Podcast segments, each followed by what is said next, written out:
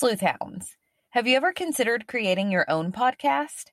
Have you been inspired by listening to some of your favorites and thought, I'd love to try this out on my own? Whether it's a true crime podcast like ours, a motivational podcast, or maybe one filled with tips and strategies for those interested in the same activities you are.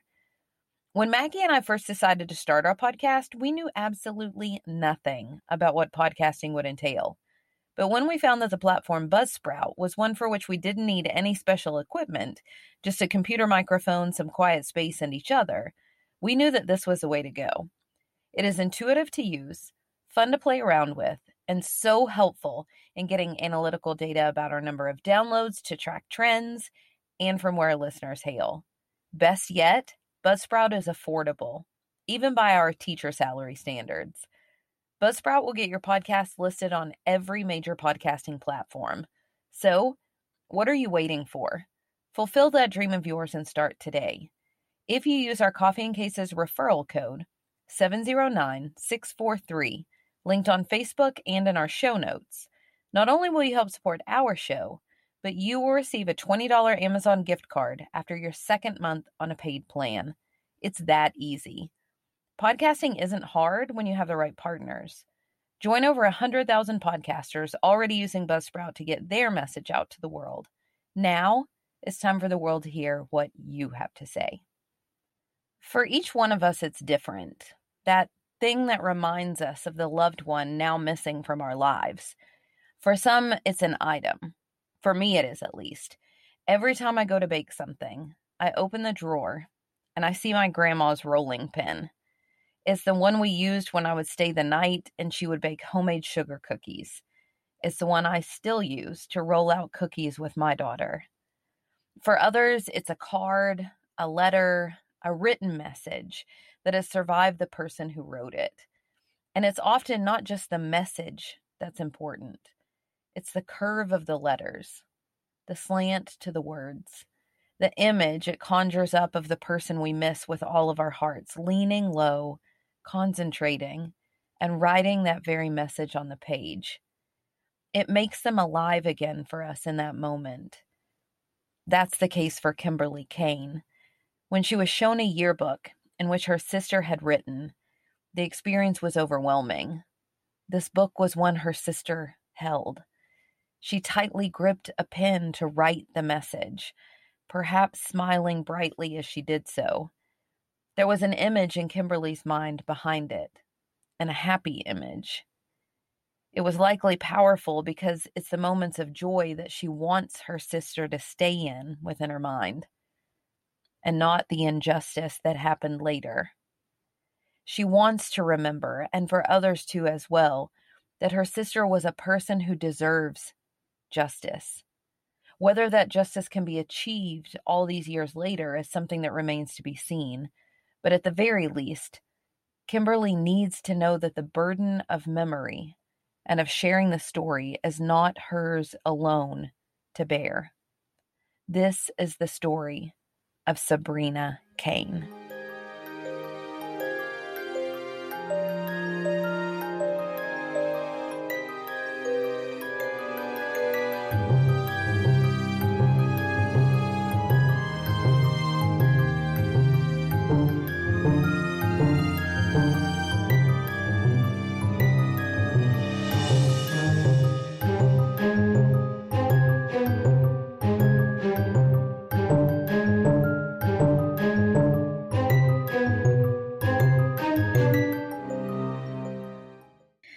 Welcome to Coffee and Cases, where we like our coffee hot and our cases cold.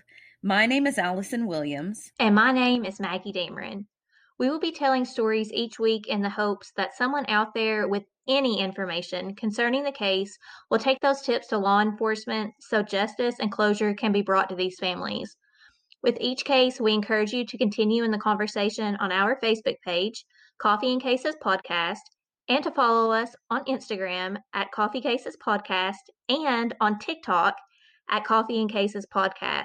Because, as these families know, conversation helps to keep their missing family member in the public consciousness, helping to keep their memories alive. So sit back, sip your coffee, and listen to what's brewing this week. Maggie, for this week's episode, as part of my preparation, I had the pleasure of speaking with Kimberly Cain, Sabrina's sister. That's awesome.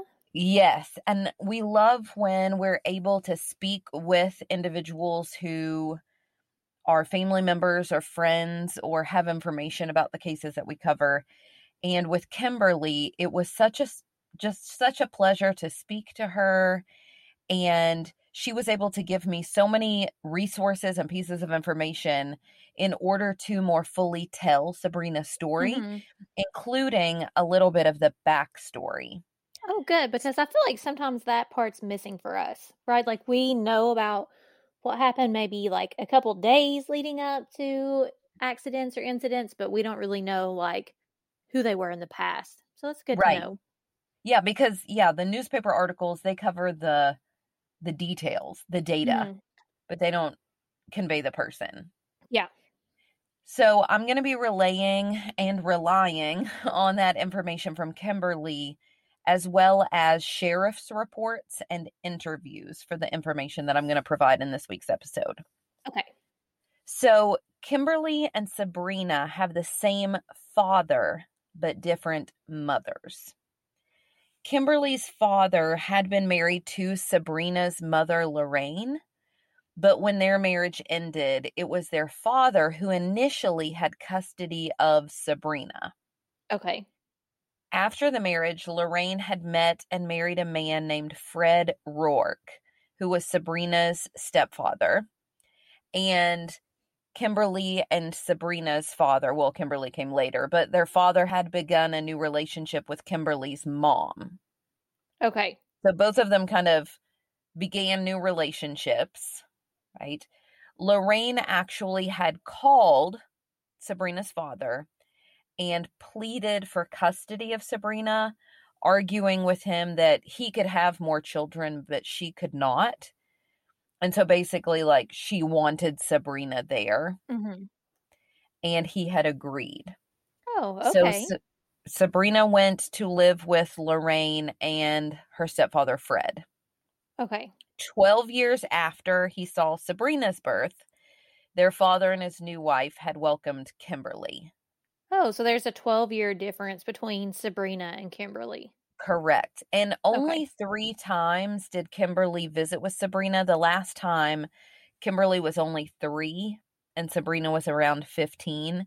So okay. her memories aren't as vivid, mm-hmm. you know, because she was so young. She doesn't really remember seeing Sabrina, talking to her. And you could hear in Kimberly's voice the longing that yeah. you know that she could recall those moments in vivid detail but instead what kimberly has in vivid detail are the news articles about sabrina's death. And sleuthhounds and maggie this is a case that is going to be frustrating because you are going to feel in your gut that one particular person is responsible but nothing can be done. Why well, I'll tell you Sabrina's story and then I'll see if you feel the same way I do. Okay. Okay. In some ways, Sabrina Cain's life is like that of other teenagers from Belleville, Illinois in 1974. She loved hanging out with her friends like Debbie, Patty, and Jean. She had a boyfriend, Bob. And the 18 year old held two jobs one at the Midwest Savings and Loan, and the other at the Kmart grocery. Oh, so she's a busy teen. She is. But, you know, that sounds very typical of a teenager. Mm-hmm. She had a car that she loved driving around, and everyone recognized it when she drove it around town because it had this flowered vinyl top. Oh, very yeah. flower child, very 1970s. Very 70s, yeah. But every one of those seemingly typical teenage experiences came with a price, as you'll see in just a moment. So Sabrina didn't have a lot of close friends, but at no fault of her own, Maggie. So she would make plans with her friends, but then she would end up having to cancel because her stepfather wouldn't allow her to go. Hmm. Or she would have friends like Jean who came over, and this was according to police interviews with Jean. There was an accident. The report didn't say what the accident was, but Jean just said that there was an accident. And she said that Fred had cursed her and then told Jean never to come back.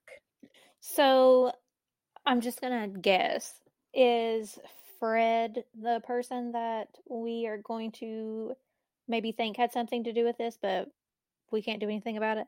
Correct. Okay. One evening, and this is still in this interview with Jean, she and Sabrina drove through this hamburger stand parking lot, and Fred was so angry. I don't know if it was that they were together, that they drove through this like hop and joint, you know, or Mhm. what, but he was so angry when he found out that he grounded Sabrina. That's weird. It's like a, a little extreme. But luckily, some of Sabrina's friends, like Debbie and Patty, were the kind of friends who decided that, you know what, no matter how much they felt like Fred tried to drive them away, they weren't going anywhere. Good. But Fred also did not want Sabrina dating. An interview with Mr. Dave McKay, who was one of Sabrina's coworkers at the Midwest Savings and Loan, said that Sabrina had actually confided in some of her female coworkers that Fred often picked her up just so she couldn't go out with boys. And that once, when Sabrina had on makeup, Fred had been so angered that he smeared her makeup and, quote, threw her down, end quote. Okay. This is not a typical relationship between a stepdaughter and a stepdad. Like, this is weird. This is crossing the line on so many levels. And I also feel like you and Rodney are probably on the same page when it comes to like how like the rules that she has to follow, right? Mhm.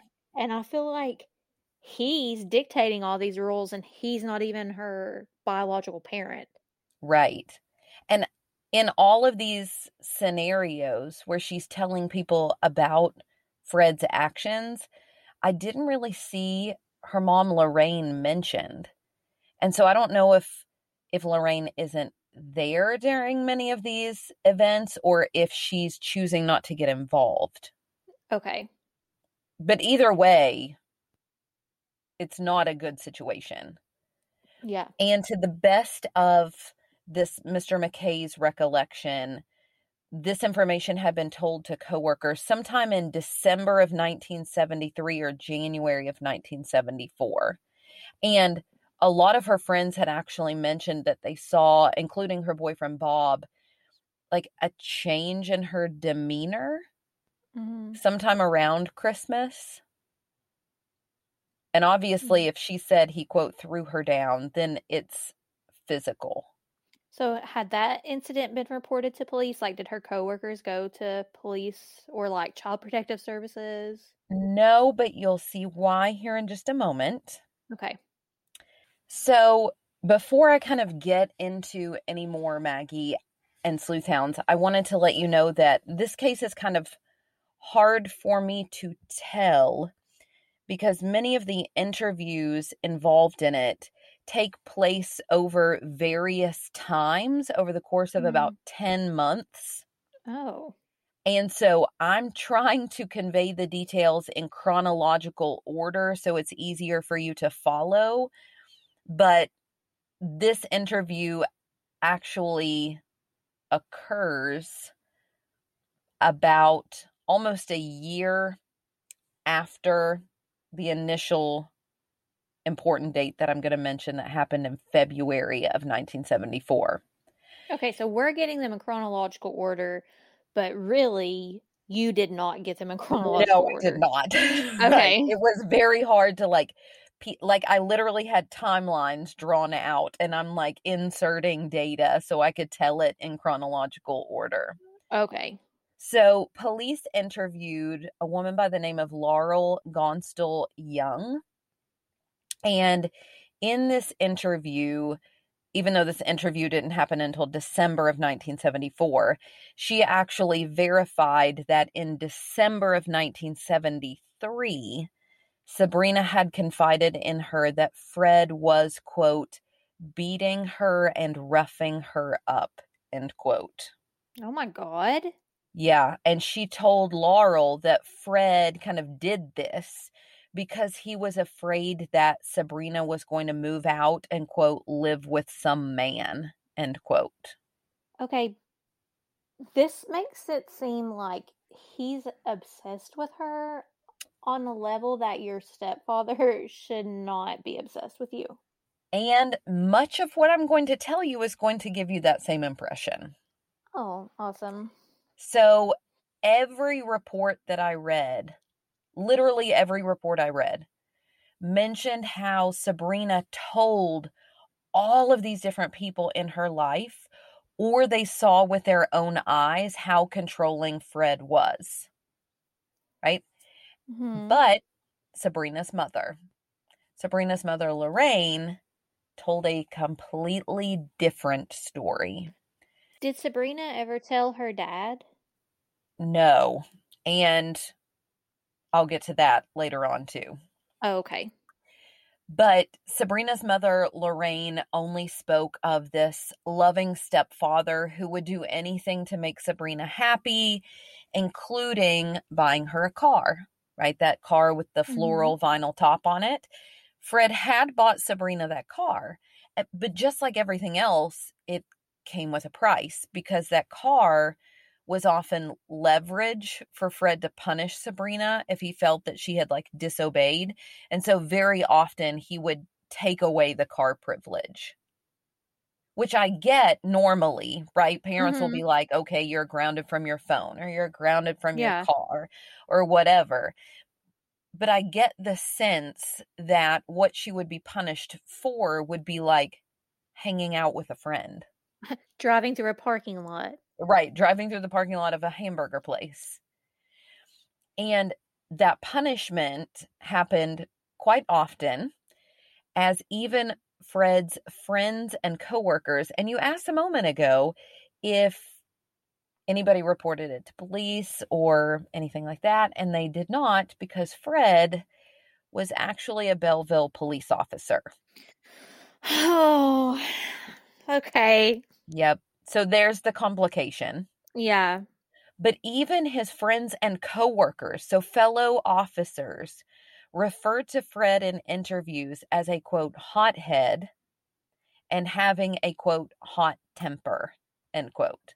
Okay, so even they know that he's kind of cuckoo. Yeah, that he can like blow a gasket over. Yeah, flip a switch. Things. Yeah. Mm-hmm. And that's why I said at the beginning that everything came with a price. And it was Sabrina who bore the brunt of that temper quite often. In early February 1974, Sabrina was again not in Fred's good graces as he had taken her car away from her and she was having to rely on friends to get to work or to go anywhere. And this is the girl that has two jobs. Yes, this is the girl who has two jobs that he has taken a car away from. Yes. Okay. So Sabrina was again telling her friends of this toxic relationship at home. And on February 2nd, Bob, remember that Sabrina's boyfriend, told police that he couldn't remember if he spoke with Sabrina that day, but that he probably did. But Fred and Lorraine reported that Sabrina didn't stay at home that night. So she's kind of, they're basically making it sound like she was at the point where she just needed, you know, a night away to cool off. She obviously didn't stay at Bob's because he can't even remember if he spoke with her. But according to them, she stayed somewhere else, not okay. at home. That sounds fishy to me. Mm-hmm for the very reasons we just said. Like he's so controlling, she can't go through the parking lot of a hamburger joint. He smears her makeup if she has it on. He doesn't want her to date anyone, but she's just going to not stay at home and they don't know where she's at. Like, right. That seems uncharacteristic. Yeah. The next day, on February 3rd, Sabrina's boyfriend Bob called Sabrina around 6 p.m and Fred answered. Hmm. Fred wouldn't even let Bob speak with Sabrina. Do we know if Sabrina was actually home? I'm going to assume so because Bob actually received a call from Sabrina around seven, letting him know that she had walked to the Plaza Bowl, like a bowling alley, and telling Bob that he could pick her up from there. Oh, okay. So I'm guessing like she knew that he called. She knew that Fred wouldn't let him speak to her. So she's like, I've got to walk because, you know, she's not allowed to use her car right now. Mhm. Walk to town and then call Bob from there. Okay. And when Bob got there around 7:30, he later reported to police that Sabrina was quote terrified and that she had cried to him, quote, "Let's get out of Belleville." End quote. And these are the police that work with her dad. It's not like state police, but like their local city police. Right. Okay. And Bob said that she told him that Fred had thrown her against the wall, rubbed off her makeup with his thumbs. And that sounds a lot like the incident that Laurel reported having happened the December before. So I Mhm. don't know if Laurel misremembered when Sabrina had told her about the incident or if this was like it happening another time. Okay. Bob did attempt to take Sabrina out of town, at least for the time being, like for a Mm. few hours. So they tried to go visit a friend's house in O'Fallon, Illinois, but the friend wasn't home. And Sabrina's like, I really don't want to go back to the house yet. So she asked Bob if they could drive by her grandfather's farm. So she actually, in most everything, referred to Fred as dad. Okay. And I don't know if that's something like she chose to do or if he kind of said, This is what you're going to call me. Yeah. Um, but when she was talking about her grandfather's farm, it was actually Fred's dad, his farm. Okay. But she wanted to drive by there to see if her horse were still there. So Fred had bought Sabrina a horse, but he had recently threatened to sell it. I mean, I'm getting anxiety just listening to this. Like, I Mhm. feel like she always has to be on edge and like Always. just It's like never can breathe. Yeah. Yep. So once Sabrina saw that the horse was still there, the two of them went to Bob's brother's house until about 10 p.m. And then they actually went back to O'Fallon, Illinois, to that friend who lived out of town that they were going to go visit. And they Mhm. stayed there until around 11. Now it was getting late, though, and Sabrina knew she was going to have to head home. So Sabrina actually called her mom, Lorraine, who suggested that Sabrina have Bob drop her off with this couple who Sabrina was friends with, Patty and Kurt Linton, and to allow the Lintons to drive her home so that Fred wouldn't be mad. What the heck? Okay. Mhm. So it's kind of like this whole town knows that her stepdad is not the nicest to her, and we're just like letting it happen. So the mom's like, just go to this friend's house and they'll drive you home so your dad won't be mad. And they get Right. she gets to the friend's house, what she say? Like, can you drive me home so my dad doesn't go crazy on me? And they just do it without I mean, basically, it's weird. the friends know how he is. You know? I'm frustrated already. I know. According to Lorraine, also in that phone call, she had actually assured Sabrina that she would help her find a suitable apartment and that she would help her pack her clothing the next day. So that makes it sound like to me, Lorraine knew how toxic the situation was at home and Mhm. that kind of like the best she was going to offer was to help Sabrina move out. So Sabrina did call the Lintons to have them meet Bob, which they did. And when later asked about Sabrina's mood that night on the 3rd, the Lintons said that she was angry at Fred for his controlling behavior and that Sabrina vowed that no matter what, she was going to move out. Good for her. Yeah, so she's like fed up. She's had it. The Lintons reported bringing Sabrina home.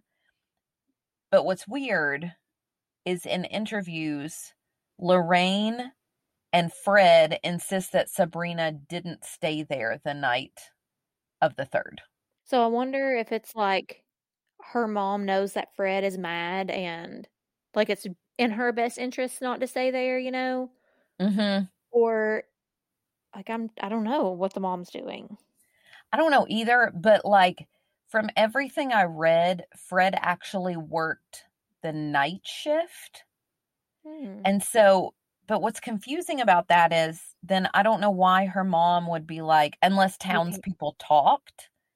Like, I Oh, don't know why her mom would be like, have somebody else bring you home. Because from my understanding, Fred wouldn't have even been there because he normally wouldn't get home till like 6:30 in the morning. And how would he know that she stayed the night? Right. But then, Mhm. and Lorraine usually left for work super early. So maybe she didn't know, like, if, you know, Sabrina got home after Lorraine had gone to bed, maybe she didn't realize she came home. But I don't know. It's all very confusing. But they said she didn't come home that night. Okay. Around 5:30 p.m. on February 4th, so the next day, Laurel called Bob to let him know that Sabrina was at work at Kmart and she was upset. So basically, Bob, you need to come and, and talk to your girlfriend. So Bob drove over to Kmart to visit Sabrina and found her in tears. So again, like she's wanting to move out, things are escalating, bad situation. She's like, I'm moving out at all costs. That was on the fourth, or sorry, that was on the third. And then now we're at the fourth, and it's in the afternoon, and Sabrina is in tears again. Do we know why? I think it's more of the same thing, like just Okay. the toxicity of that environment. So Bob promised Sabrina that that night that if she wanted to leave, he would help her. I like And- Bob. Yeah.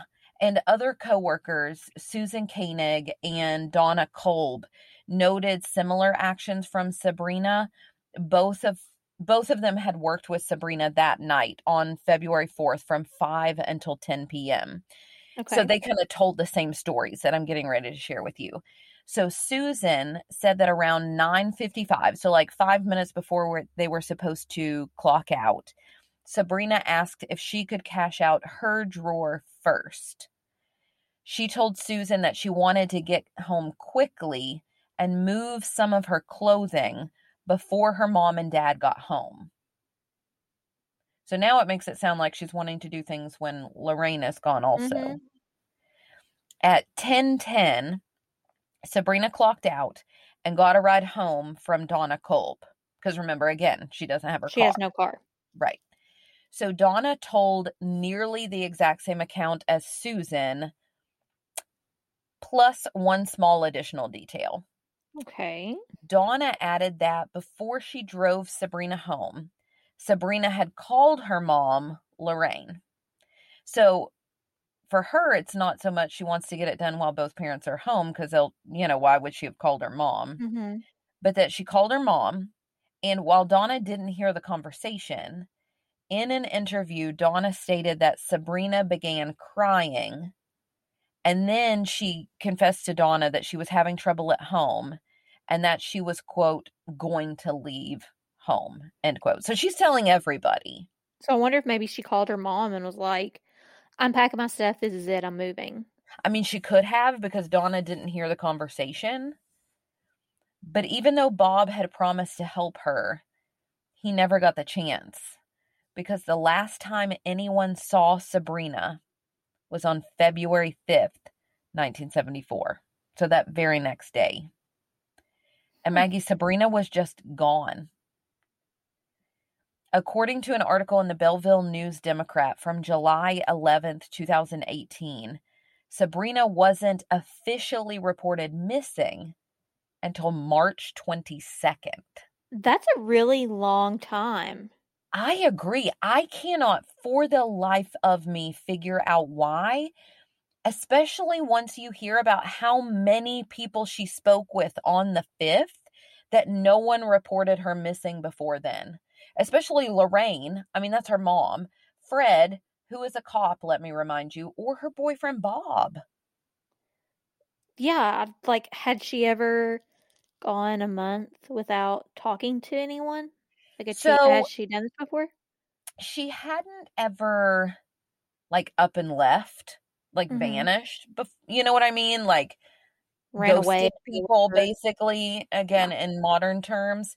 but her friends, the Lintons, Patty and Kurt, they did remember that there was like, remember how I said Sabrina would make plans with friends, but then like Fred would kind of take over and then she wasn't allowed to go do something? Mhm.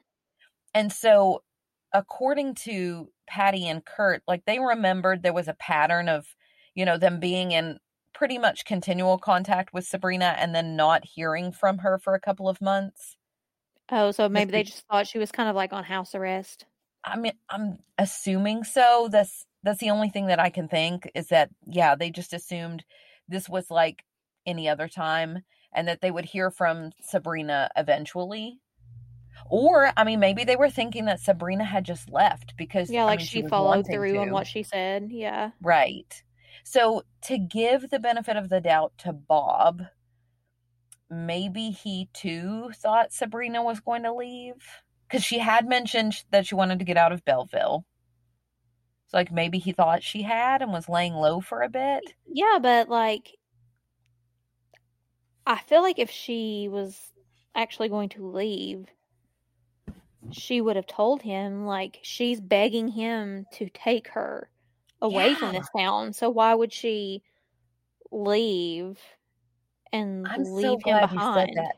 I agree because, like, this nagging voice in the back of my mind, as much as I want to give him the benefit of the doubt, I don't know. I, I think you're right. Like, I would think he would have had to have been concerned because, like you said, surely Sabrina wouldn't have left him behind because she trusted him. Obviously, she told him that she wanted to leave.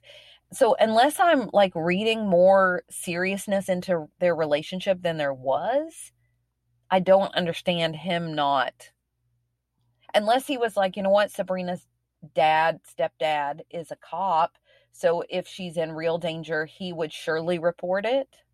Yeah, but I mean he knows No, how, how her it is. yeah. Yeah. And like I'm thinking like if you or I when we were dating our now husbands, like even in the early stages of mine and Anthony's relationship, if I went several days without heck, if I went a day without talking to him, he probably would have been concerned.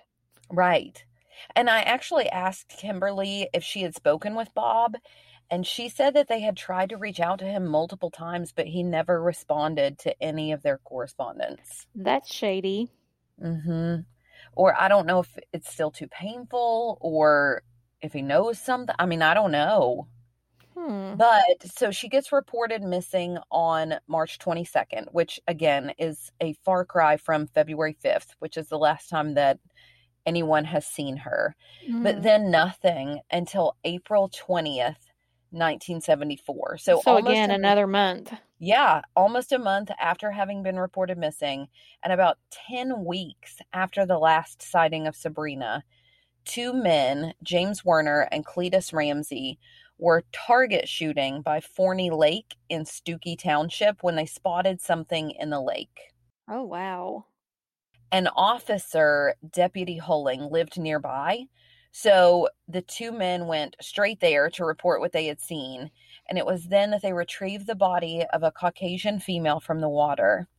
The body later identified as Sabrina Cain.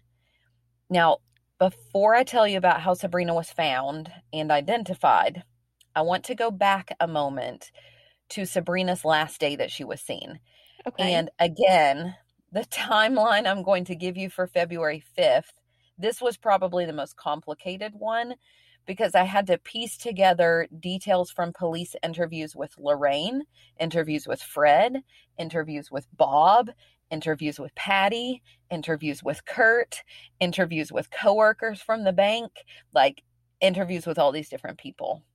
okay. So I do want you to keep in mind when I'm giving you the details that we kind of have to take them with a grain of salt because the only way that all of these can be taken as fact is number one, if everyone involved is telling the truth, Which and- is probably not likely. right? And number two, if their memories are flawless about February 5th, Also not likely, but okay. As, right. Also not likely, especially when many of these details were conveyed to law enforcement only after Sabrina's body was recovered from Forney Lake in April. So at the earliest, we're talking from February 5th to late April. And some of these recollections were given as late as December of 1974, so almost a year later. Wow. So here's what I could piece together.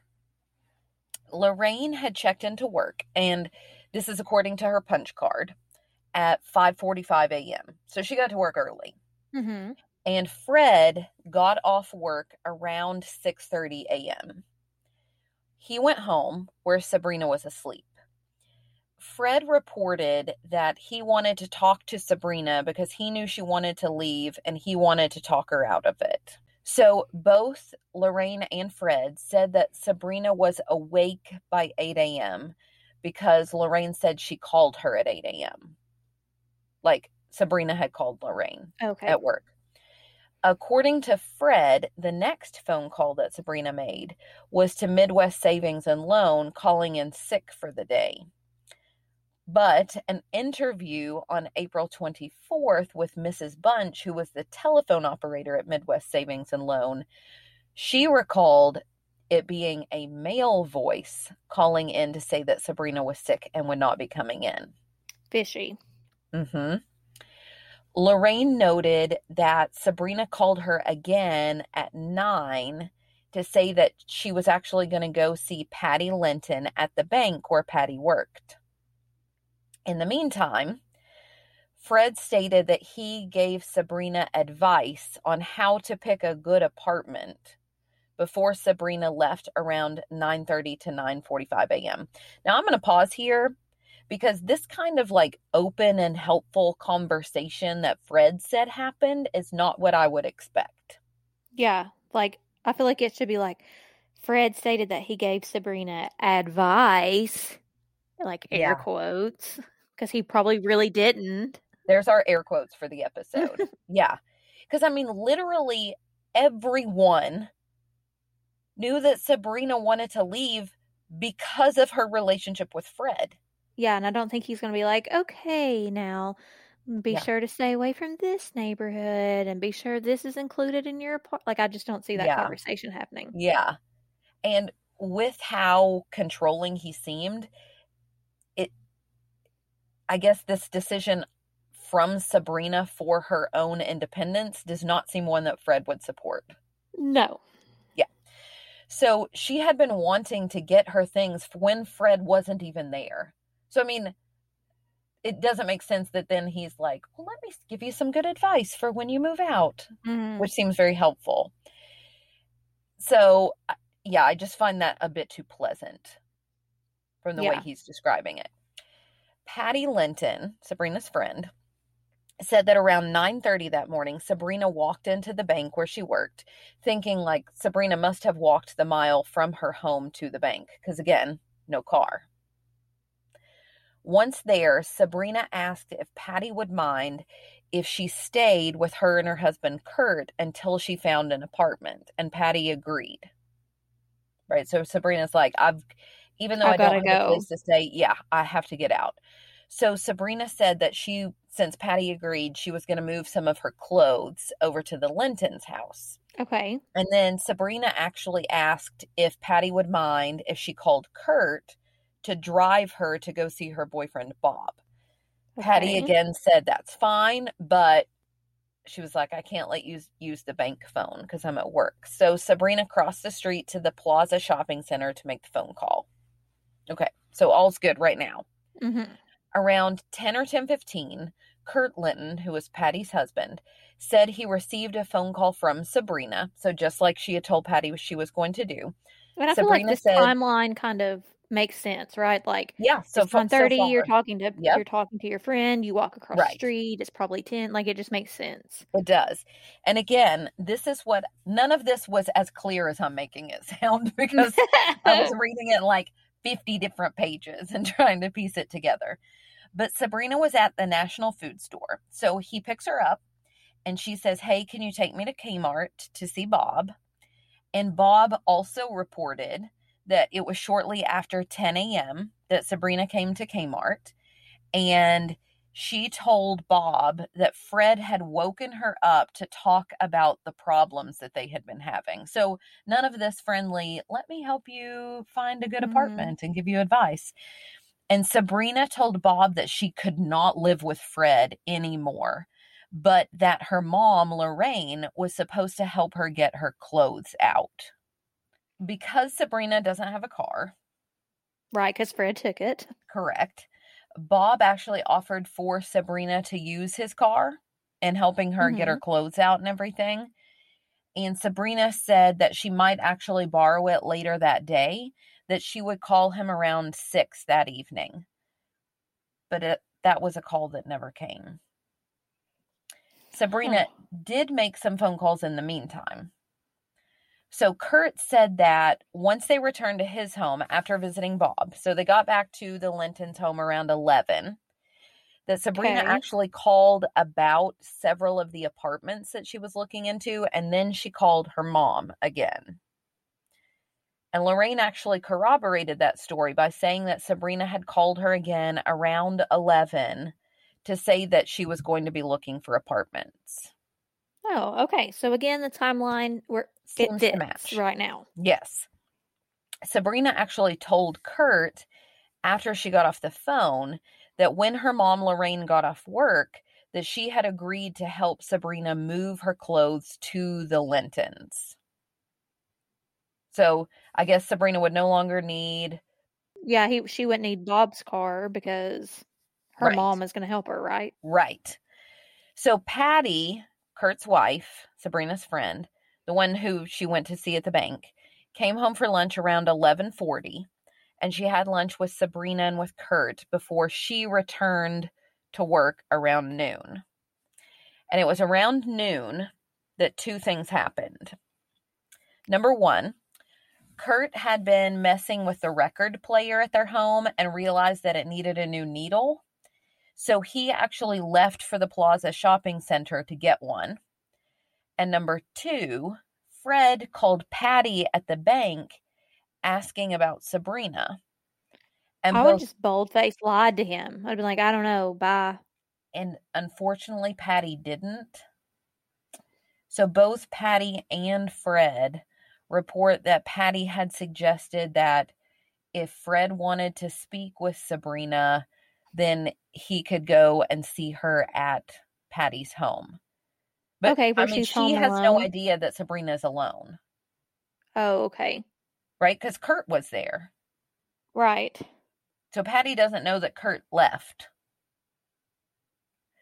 When Kurt was returning from Radio Shack, where he got his, you know, needle for the record player, around 12:30, he was at the intersection of the shopping plaza and he saw Sabrina's car pass by cuz remember And how you would know. Yeah, super recognizable.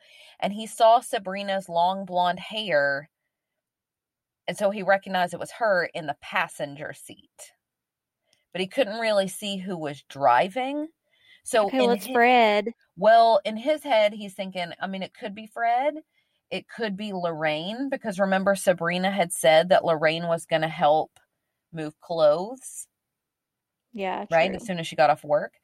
But Sabrina had left a note, Patty later recalled, at their home that stated something like, quote, went home to talk to my dad. We'll call you later, end quote. But I mean, Which the doesn't make way, sense yeah, because he had just talked to her and said he was. She had suggested he go to her house to talk to Sabrina. Right. So why couldn't they talk at the Linton's house? Yeah. Unless he just has that much control. And here's the other thing like, either he or Lorraine had to have picked Sabrina up. Like, it couldn't be anyone other than the two of them because they're in Sabrina's car and Sabrina's grounded from her car Yeah. at this point. Well, interestingly, Kurt said that Sabrina's vehicle, when he spotted it, was headed west, which would have been away from the Roark residence. So the opposite direction of her home. Right. And in contrast, Fred said that he brought Sabrina home and tried to talk to her, just like the note said. And that he was going to talk to her again about the problems that they had been having. And he said that Sabrina sat on the arm of the chair, like didn't take her coat off, and that around 1:30 she got angry about something and left the home walking on foot.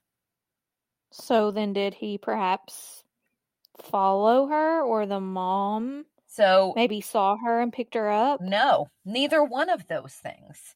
He did not follow her. And I'm glad you brought up that second part because that's a sticking point for me. Because Lorraine said in an interview that she returned home from work around 1:15, which that would have been 15 minutes before Sabrina left, which means both Sabrina and Fred would have been home. But she said that when she got home, Sabrina was gone already. Okay, well, I can give Fred the 15 minutes. Yeah. Like, you know, maybe his he's a little confused. I'll give him the 15 minutes. Okay. So then the police report notes that they told Lorraine that Fred had been seen around 1:30, which first of all, I didn't read anywhere where Fred had been seen around Yeah, 30. where had he been seen? 1:30. Because Yeah. wouldn't he have been at home? Yeah. So I I don't know how he would have been seen at home for Sabrina to leave at the same time. So I, I don't really understand that. But when Lorraine was told that Fred had been seen around 1:30, then she changed her story to say, "Oh, maybe I got home around 1:45 or maybe even 2." So I wonder if she was kind of scared of Fred. I don't know. And I also don't get what you said just a second ago. If Sabrina had left anywhere between 115 and 130, I don't know how Lorraine wouldn't have passed Sabrina on the road. Because, I mean, remember, this is a time before the age of cell phones. So it's not like Sabrina could Mhm. have snuck and called someone to come get her or meet her somewhere. Like she would have had to have walked somewhere to use a phone. And to use a public telephone, you have to go to a public place. So really, she can only walk to town. Right. And then her mom would have passed her. Right. So when she got home and she said Fred told her that Sabrina had gotten angry and left around 1:30, Lorraine said that she immediately went out driving for close to 2 hours looking for Sabrina. Fred did not go with her. Now Maggie, let me ask you this. If you were Lorraine, where Mhm. would you have gone to first looking for Sabrina? I mean, other than the police station to report Sabrina missing, which she did not do. Where would you have Right, gone like a- first? Like immediately, obviously, the police station. But then I would have, there would have been two places. One to the Linton's home because she was supposed to be staying there. Precisely. Or I would have found Bob to see if he had spoken with Sabrina and knew where she was at. Those are the exact two places I would have gone, but oh. Lorraine didn't. Well, where the heck did she go? Yeah, the report didn't note where she went to look, but I do know that Patty hadn't heard anything from Sabrina or from Lorraine because it was Patty herself who called Lorraine on the 5th, sometime between 4 and 6 that evening. And that was when she heard from Lorraine that Sabrina had left angry around 1:30 and hadn't been seen. And then at close to 7:30 that evening, Bob reported in an interview that it was Patty who called him to see if he had seen or heard from Sabrina, and he said that he hadn't. So Lorraine didn't contact either one of them, which is odd to me. Other than the police, one person who was noticeably also not contacted Okay, is Sabrina's biological father. Yeah. So one would think that if Sabrina had planned on leaving town, she might think about maybe going to this small town of Arcola, Illinois, where literally the entire side of her father's family lived. But no one called. In fact, Sabrina's father didn't even hear anything about Sabrina until a family member, not even Lorraine, called him when Sabrina's body was found. So, do we know how far away like Sabrina's father's town was versus the town where she lived with her mom? Because I feel like if they're close to each other, like, and I'm wanting to leave my stepfather's house, that that's the first place I would go. Like, that just makes the most sense. If they're close enough that it would make sense. Like, if it's hours away, then no, but you know. They're about two hours away. Okay, so then that makes sense that that maybe isn't the first place that she went when she wanted to be away. Right. And I mean, again, she doesn't have a car. Right. So how would she get there? Right. But you would think that they would have been contacted. Yeah, I feel like if like, hey, maybe she's gonna hitch a ride, or maybe she's gonna get a friend to drive her there. And I also feel like if Anthony and I had children and we were no longer together and one of our kids went missing, like he would be one of the first people that I call. Like, hey, blah blah blah is missing. Like, we need to do something. Common courtesy. Yeah. yeah. So one would think all of those things. But there was some shady stuff going on. So Mm-hmm. let me tell you a little bit about Sabrina's body and the identification. So, after pictures were taken of the body that was removed from Forney Lake, she was taken to a funeral home to look for identifying information. Because remember, at this point, they've just found a body. Right. She had four four rings on her hands, and one of them was a class ring with the initials SJC. So soon the officers were able to make the connection between that missing persons report that was filed March 22nd of a female with this description matching the body, the Okay. stepdaughter of Belleville policeman Fred Roark. Around 4:10 p.m. on April 20th, Fred was brought in to identify the items and he positively identified the class ring and cried. Like, as in, he shed a tear, or as in, like, yes. he was hysterically crying. It didn't clarify that, but it did say he cried when he identified the rings. Mm. Fred told law enforcement that in the weeks after Sabrina was reported missing, that he had driven everywhere he could think of looking for Sabrina, even quote as far as Tuscola, Illinois, her hometown, end quote. Okay, well, first of all, Yeah, her she family didn't live there. From, yeah, it, she's from Arcola, not Tuscola.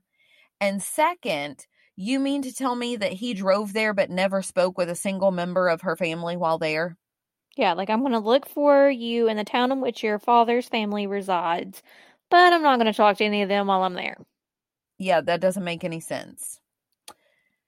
Bob, Sabrina's boyfriend, did tell the police that a couple of weeks after Sabrina was reported missing, that Fred did ask Bob to ride around with him looking for Sabrina, which alone seems super odd to me. Because remember, he didn't want Sabrina dating. Right. But, but Bob did note in this interview that Fred, quote, didn't seem interested in finding Sabrina, end quote. What it sounds like to me is Fred is interested in playing the part of a stepfather Could looking for his child. It could be. And what is most disturbing are the other details about Sabrina's identification. So Fred identified the ring, right? I told you that. hmm He also identified all of Sabrina's clothing, including Sabrina's underwear. Excuse me? Yeah. And he even made the statement that it hadn't, this is his quote, quote, it hadn't been long since she purchased the panties, end quote. Okay, first of all, like my husband, whom I'm in an intimate relationship with, Yep. would not know if I had on panties I purchased a day ago or panties that I purchased a year ago. Yep, mine wouldn't either. That's just Yeah, so super, Super weird. sketchy. hmm Yeah, that her stepfather knows this. Then Fred wanted to see Sabrina's body. The officer noted that Fred's reaction was quote unquote normal. hmm But this officer who went in there with Fred also noted that Fred made this comment that Sabrina, quote, didn't have a face, end quote, eh. because right the I mean the body was so decomposed, which tells me that it had been in the lake for quite some time. Yeah. During the interview, investigator Jackson said that he asked Fred if there was any reason he could think of why anyone would want to harm Sabrina, and Fred somehow misconstrued the question and responded, quote, "You think she was pregnant?" end quote. Ugh. If you can Like, see my face right come from? now, yeah. hmm And that then, accord, and this is in the police report, that Fred started crying and said, quote, "She was all I had," end quote. Um, no, you're married to her mom. Yes. That statement is so weird to me because, yeah, that's like the statement you would make about your spouse, not about your. I mean, I get obviously your child being, being your world, but he still has Lorraine. Well, I feel like she's all I had is an intimate statement. Mm-hmm. I agree. And then you couple that with that comment about her being pregnant. Could she have been pregnant? That comes out of nowhere. Yeah. So, partly because of actions and comments like those, partly because Fred was so controlling of Sabrina, especially when it came to boys, and partly because of the way that he would act around Sabrina, nearly every single person interviewed commented on the strangeness of their relationship. And Lorraine and Fred were actually asked about it by police, about that kind of seeming intimacy. Do we ever know if any if any of that was Do we ever know if what we're all thinking in our head right now actually happened to Sabrina? There's no verifiable concrete evidence, Okay. but I think you're right that everyone is assuming that there's either there's an inappropriate relationship like Mhm. molestation or something like that. Yeah. But when Lorraine was asked how Fred would feel about Sabrina leaving, so they're asking her some hard questions, right? That she said, quote, he might not like it, but if it would make Sabrina happy, he would help. Fred was always doing things to make Sabrina happy, end quote. Because crying for your safety is a sure sign that you're happy. Uh, yeah, I know. Yeah, Lorraine like conveniently leaves out everything that Fred did to hurt Sabrina or cause this rift in the household relationship. But Lorraine denied anything beyond a parent child relationship between Sabrina and Fred, which of course she will. Yeah. And then Fred was asked questions about it. And first, if he loved her so much and she was, quote, all he had, they said, Why didn't you ride around with Lorraine looking for Sabrina? And he Um, was like, He "I didn't have an answer, I'm assuming. Yeah. Didn't have an answer. He denied having a sexual relationship with Sabrina.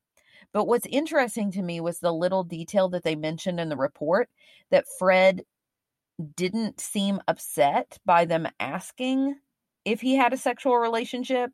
So, okay, I'll admit to you, calmness, considering an accusation like that, seems odd.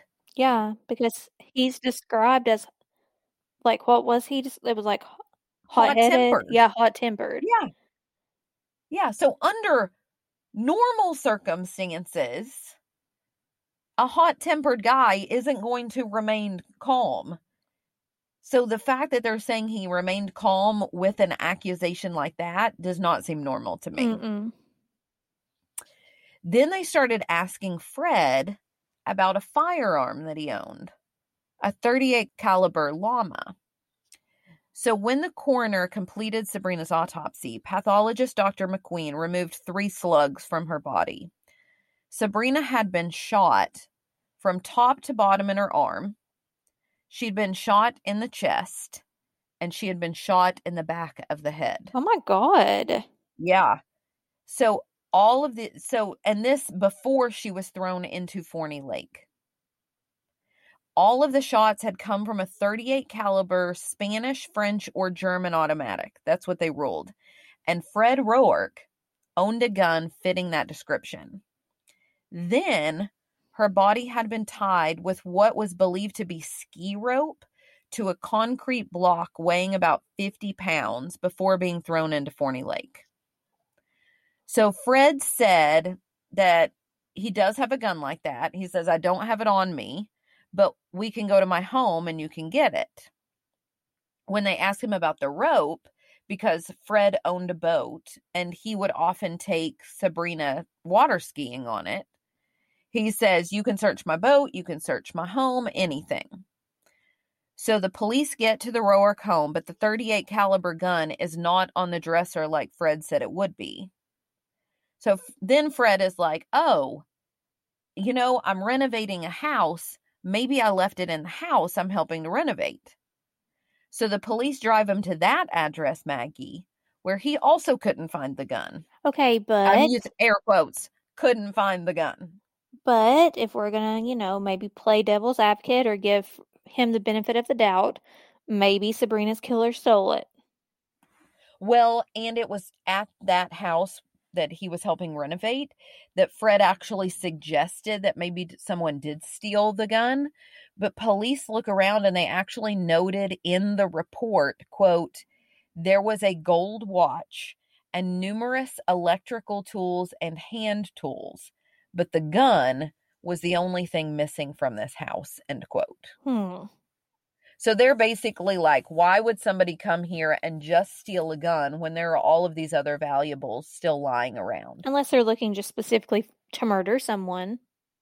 Right. But then why would they have put it in the house where Fred was renovating? That's true. So finally, Fred suggested, you know what? Maybe I dropped it. Air quotes again. Yeah when Jack Erlanger, who was a neighbor and friend of Fred's, and I went to Forney Lake to help search after Sabrina's body had been discovered. And yes, Maggie, you heard that right. The police had let Fred and his neighbor help search the area around Forney Lake looking for clues about Sabrina, just the two of them. So basically, we could have a scene that is completely tampered with.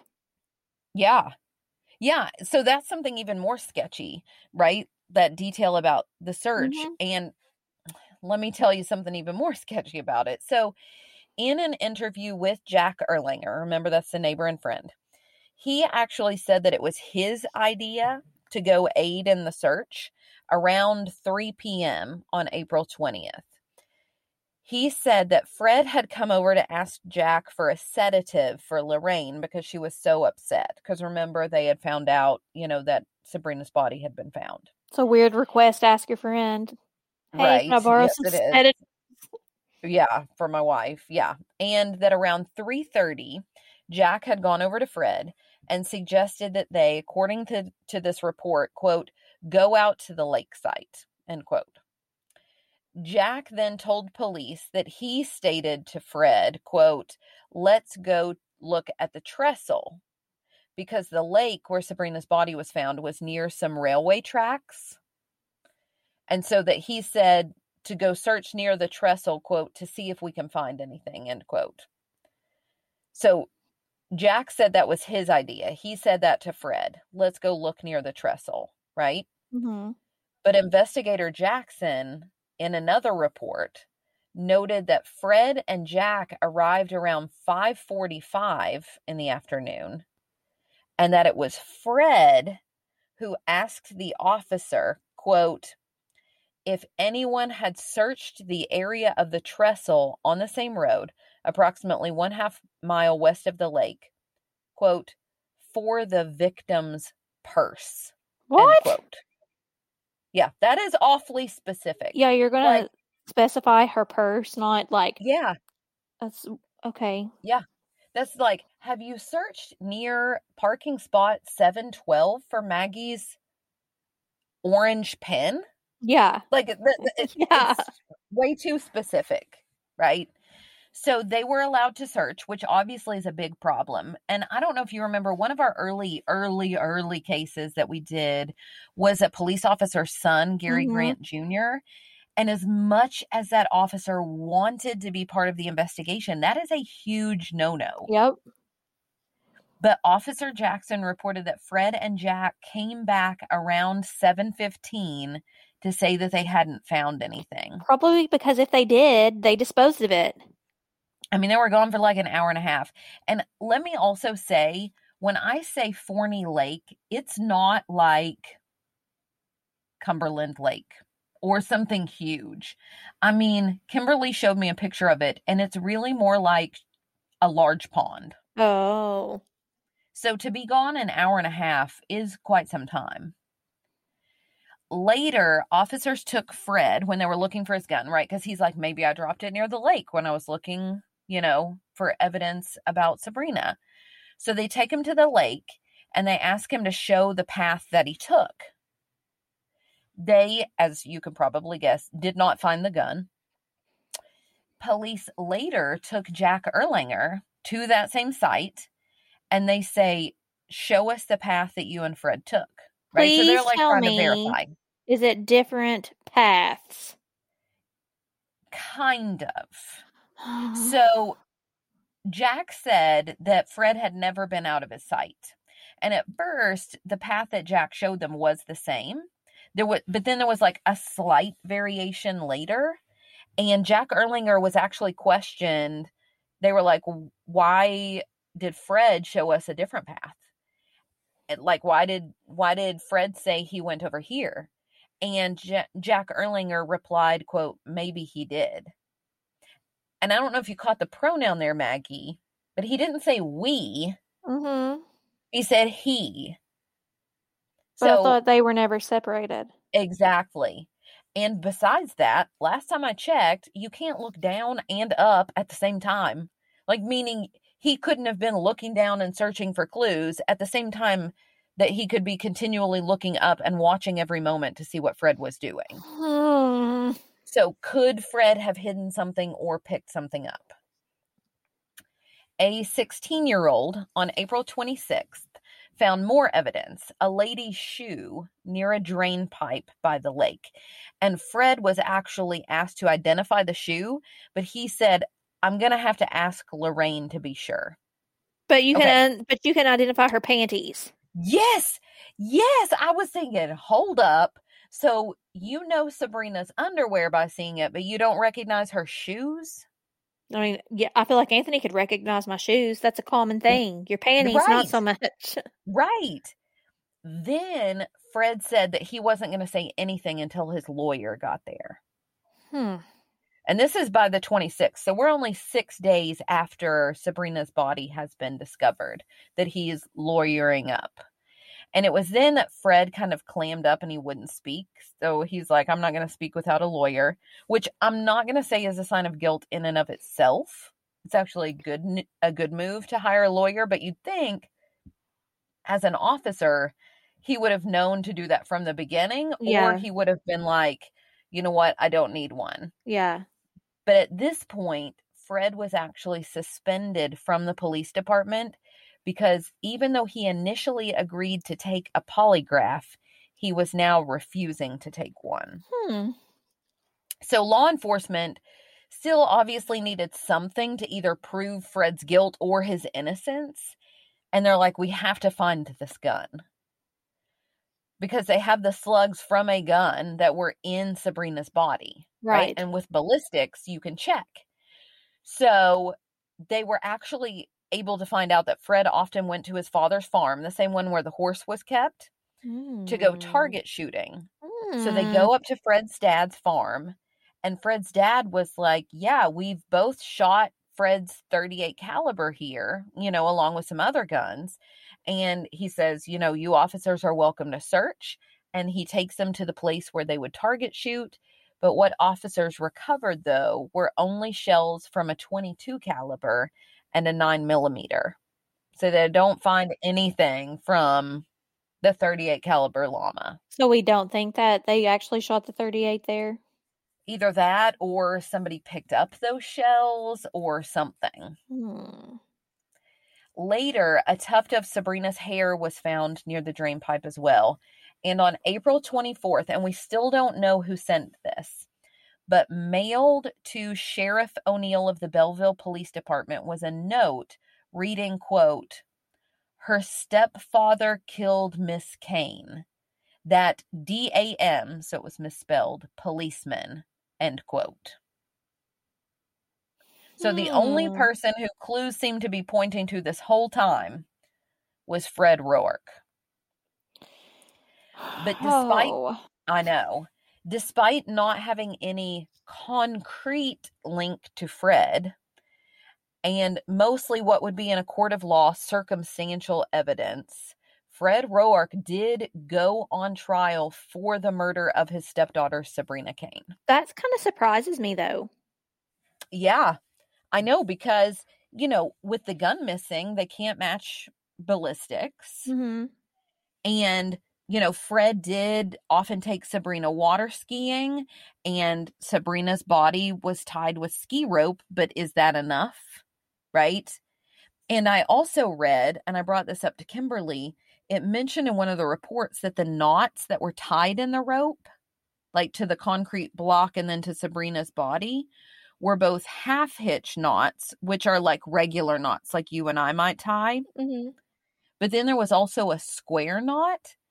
And I asked Rodney about it because on the fire department, they have to know how to tie like all these different types of knots. Mm-hmm. And he said, without knowing anything about the case, that if it were a true square knot, then that kind of knot is a two step process where you have to go like right over left and then left over right.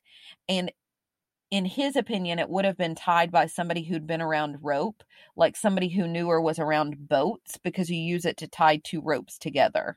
Hmm. So he said that, like, without even knowing anything about the case, that, you know, he would think it would be somebody who'd been around boats, for example. And I don't know about you, Maggie, but I've never tied a knot that required two steps. I didn't even know there was a thing such Right. that was such a thing. So yeah. And as for boats, again, Fred had a boat, but unfortunately, that connection and then linking him to a crime is only circumstantial. But the trial was held. It was actually held in a county that was a nearby county because Fred's lawyer felt like Fred wouldn't get a fair trial in Belleville due to all the rumors. hey, I can agree with that though. Right. And the prosecution, though, even had a witness, a man named Donald Martindale, who said that as an assistant manager at IHOP, he had overheard Fred tell others, quote, I didn't mean to kill her. I didn't mean to get her pregnant, end quote. Mm-hmm. Which explains why he freaked out and said, Are you trying to say she's pregnant or whatever he said? Right. Yeah. So in my mind, what Donald Martindale said, I'm like, oh my gosh, this ties everything together. Uh-huh. Right. Here's the problem. The managers at IHOP said that, contrary to what Donald Martindale testified, they had actually fired him the day before he supposedly overheard Fred having this conversation. But he could have got the days wrong. He could have, and I agree with you. But the defense lawyer, so Fred's lawyer, also pointed out that Martindale had never been an assistant manager like he claimed to be in his testimony, that he was just a busboy. Mm. And then Fred's attorney said, Isn't it true that Fred Roark's partner actually arrested you just a few days before you conveniently overheard this conversation for a curfew violation? Okay, so and now he's lost true. all credibility. Right. So all of those things made Martindale, in the eyes of those in the court, to be a liar, or at least somebody who stretched the truth, which then called into question every single one of his other statements. Right. Now, I will say, and I said this to Kimberly, in the trial, Martindale actually was very forthcoming about his run ins with the law. Like they asked him about, you know, getting into trouble with Fred or Fred's partner. And he Mhm. actually admitted that he had indeed twice been arrested by Fred and his partner. So, like, he's forthcoming about it and like admitting it. You know what I mean? Like, he's not trying to hide it. And he basically said in court, you know, I'm not angry with them. They were just doing their job. And so it's hard for me because, again, he's not trying to hide the fact that he had been in trouble. But then on the other hand, the managers are like, well, he's stretching the truth about all these Yeah. other things. What else could he be lying about? And then the IHOP managers, the ones who were like, mm, he's never been an assistant manager, they said on the stand that they didn't even know who Fred was. Hmm. According to my interview with Kimberly, she, though, has it on good authority from several people who she's spoken with that the Belleville officers actually frequented the the IHOP all of the time and that those managers would have been acquainted with all of the officers. So it seems like maybe they're trying to kind of protect them a little bit. Right. But like none of that was brought up in trial. The postcard was anonymous, so they couldn't question the author of it. What people thought of Fred and Sabrina's relationship were just rumors. There was no gun or casings to compare. And now Donald Martindale's testimony is in question, despite the fact that both he and the reporting officer noted Fred's odd preoccupation with Sabrina potentially being pregnant. Did she wasn't, by the way. Oh, that was what I was getting ready to Yeah, the autopsy showed that. But like everybody knows he had this odd preoccupation with it. And there are all of these further questions that we wish they would have asked or Mm. probed into, but they didn't. And in the end, Fred was found innocent. And sadly, whether you agree with that verdict or not, that was the decision of the court. But justice was not served on that day, Maggie, because since that day, despite the fact that Sabrina's case has not been officially closed, right? It's still considered an open investigation. Police stopped their investigation into her case. And what angers me about this, Maggie, is that even if Fred didn't do it, somebody did. Right. So why are we no longer looking? Yeah, and police just stopped searching. They're like, well, somebody's been tried. But Hmm. all the time, Kimberly receives calls from those who lived in Belleville at the time saying that they that everyone knows who did it. And they say, quote, he did it. And I think we know who they're implying. So what are your thoughts, Maggie? okay, well, I can't really blame the jury for saying that Fred was innocent because, like you said, a lot of the evidence was circumstantial, Mhm, even though we may feel people may feel strongly otherwise. Like, I feel like mhm, the justice system followed what it's supposed to there. mhm. I'm like you. If her case is still open and Fred didn't do it, someone did. So we should still be trying to figure out who someone is. Right. I do think that, like a lot of our other cases, it's hard to be in a small town where people are going to start rumors or believe rumors and it it's hard even if Fred if Fred were innocent for him to overcome those rumors, you know? Mhm. I mean, I'm not saying that he is innocent and I'm not saying he's Right. guilty because I don't Right. know. I don't Right. know.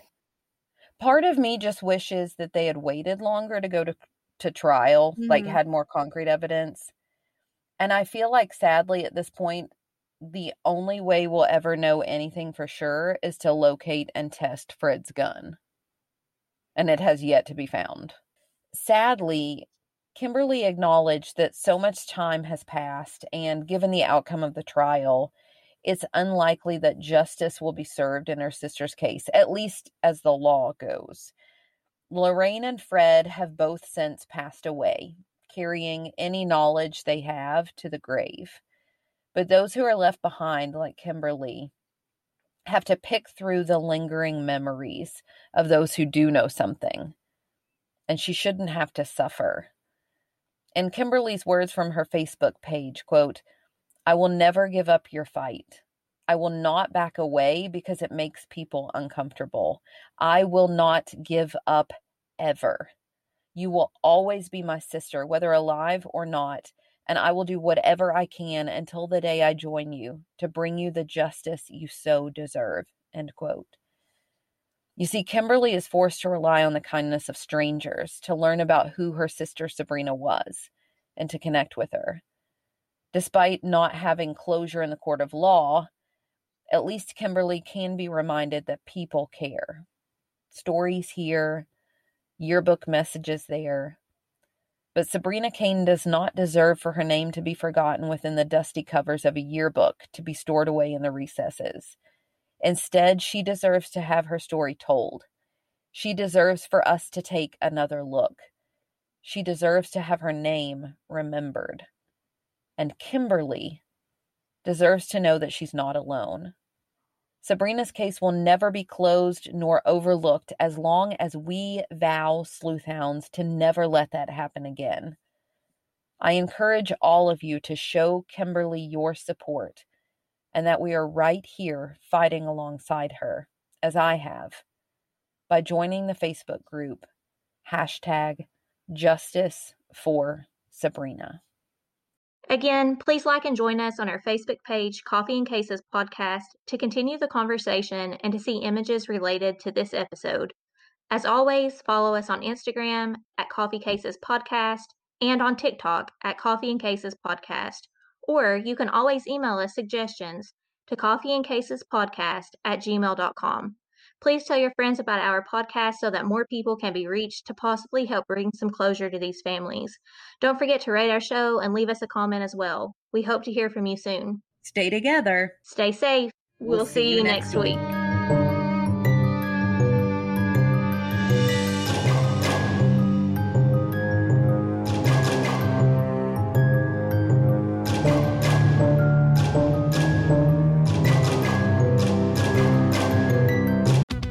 Today during the Jeep Celebration event. Right now, get 20% below MSRP for an average of 15178 under MSRP on the purchase of a 2023 Jeep Grand Cherokee Overland 4xE or Summit 4xE.